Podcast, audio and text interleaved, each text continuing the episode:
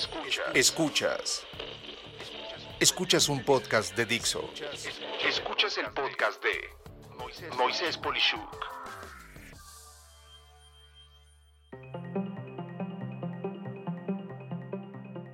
¿Cuánto vale tu información personal en el mundo digital?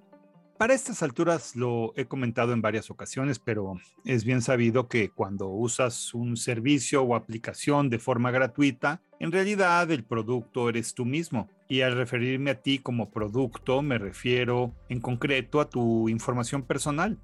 Ahora bien, tu información personal tiene que ver con factores elementales tales como el interés de empresas en venderte algo o hacer que compres algo. Y ahora hasta el crimen organizado usa este tipo de servicios para poder extorsionarte, robarte o forzarte a hacer algo. En esta ocasión quiero enfocarme al valor que tiene tu información personal en términos comerciales y hacer algunas reflexiones. Dentro de los puntos más relevantes de lo que vale de ti en la información personal está tu edad, si eres hombre o mujer y bueno, tu ubicación geográfica.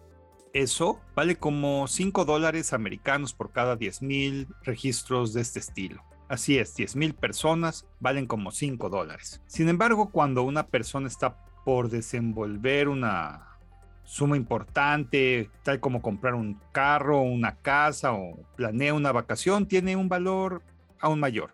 Si eres calificado, por ejemplo, como un influenciador o influencer en redes sociales, la información puede valer en promedio siete y medio dólares por cada 10 mil personas que se dicen influenciadores. Y así, en general, podemos decir que cada persona tiene un valor que no llega ni a un dólar cuando se trata de su información personal. Pero por otro lado, mientras más delicada o sensible se vuelve la información personal, pues más posibilidades hay de que el valor de tu información aumente y así una persona que se sabe, por ejemplo, que tiene cáncer y que requiere tratamiento, al igual que diabetes o depresión, podría llegar a valer hasta 30 centavos de dólar por persona.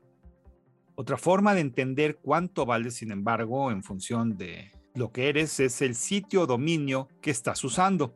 Así, por ejemplo, si estás en una gran plataforma como LinkedIn, Twitter o Facebook o YouTube, que permiten a las personas la expresión creativa de su contenido y millones de personas se interesan en este tipo de información o la descartan, empiezan a ser segmentados y los dueños de estas plataformas venden la posibilidad de que ciertas personas con preferencias seguras vean o no tu anuncio o información y esto, desde el año 2020, ha sido un negocio en alta expansión. Si hablamos de empresas privadas que observan a las personas que acceden a sus servicios o activos digitales, podemos asegurar que se benefician al poder ubicar las preferencias más relevantes de las personas y con esto especializar sus productos, servicios, su comunicación o la forma incluso en la que atienden a su mercado. Antes, solo se tenía un humilde ejercicio de focus group donde un puñado de gente opinaba. Ahora la precisión aumenta al ser miles, decenas de miles o centenas de miles de personas que consideran el anuncio de una empresa como información valiosa ante la que deben de actuar.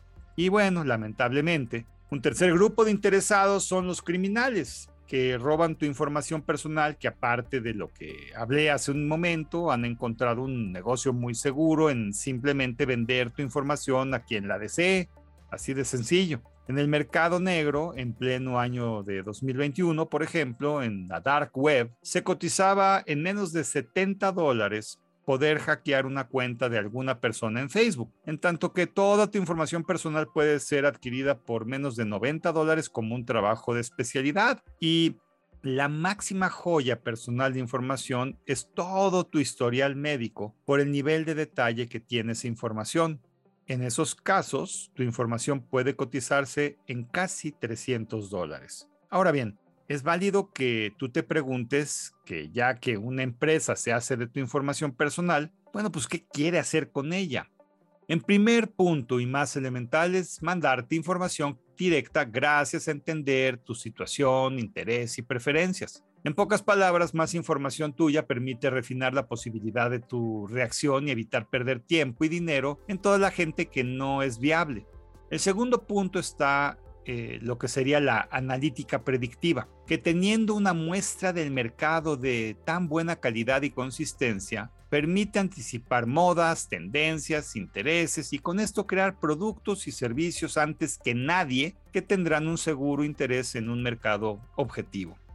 Como conclusión, recuerda que en la vida nada es gratis, que cuando te haces de algo en algún sitio que se aparenta ser gratuito, realmente no lo es. Estás eh, claramente entrando en empresas que no te ven como persona, te ven como un dato. Y los datos que se crean en sus plataformas claramente son de ellos, no tuyos, a pesar de haber sido tú el que creó ese dato.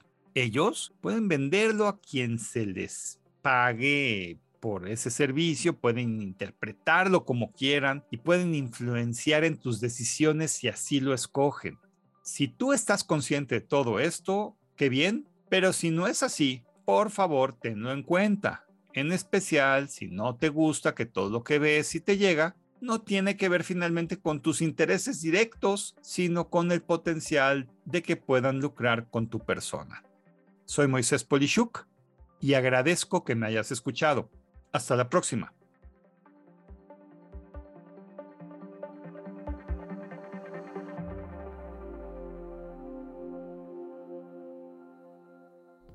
Dixo presentó el podcast de Moisés Polishuk.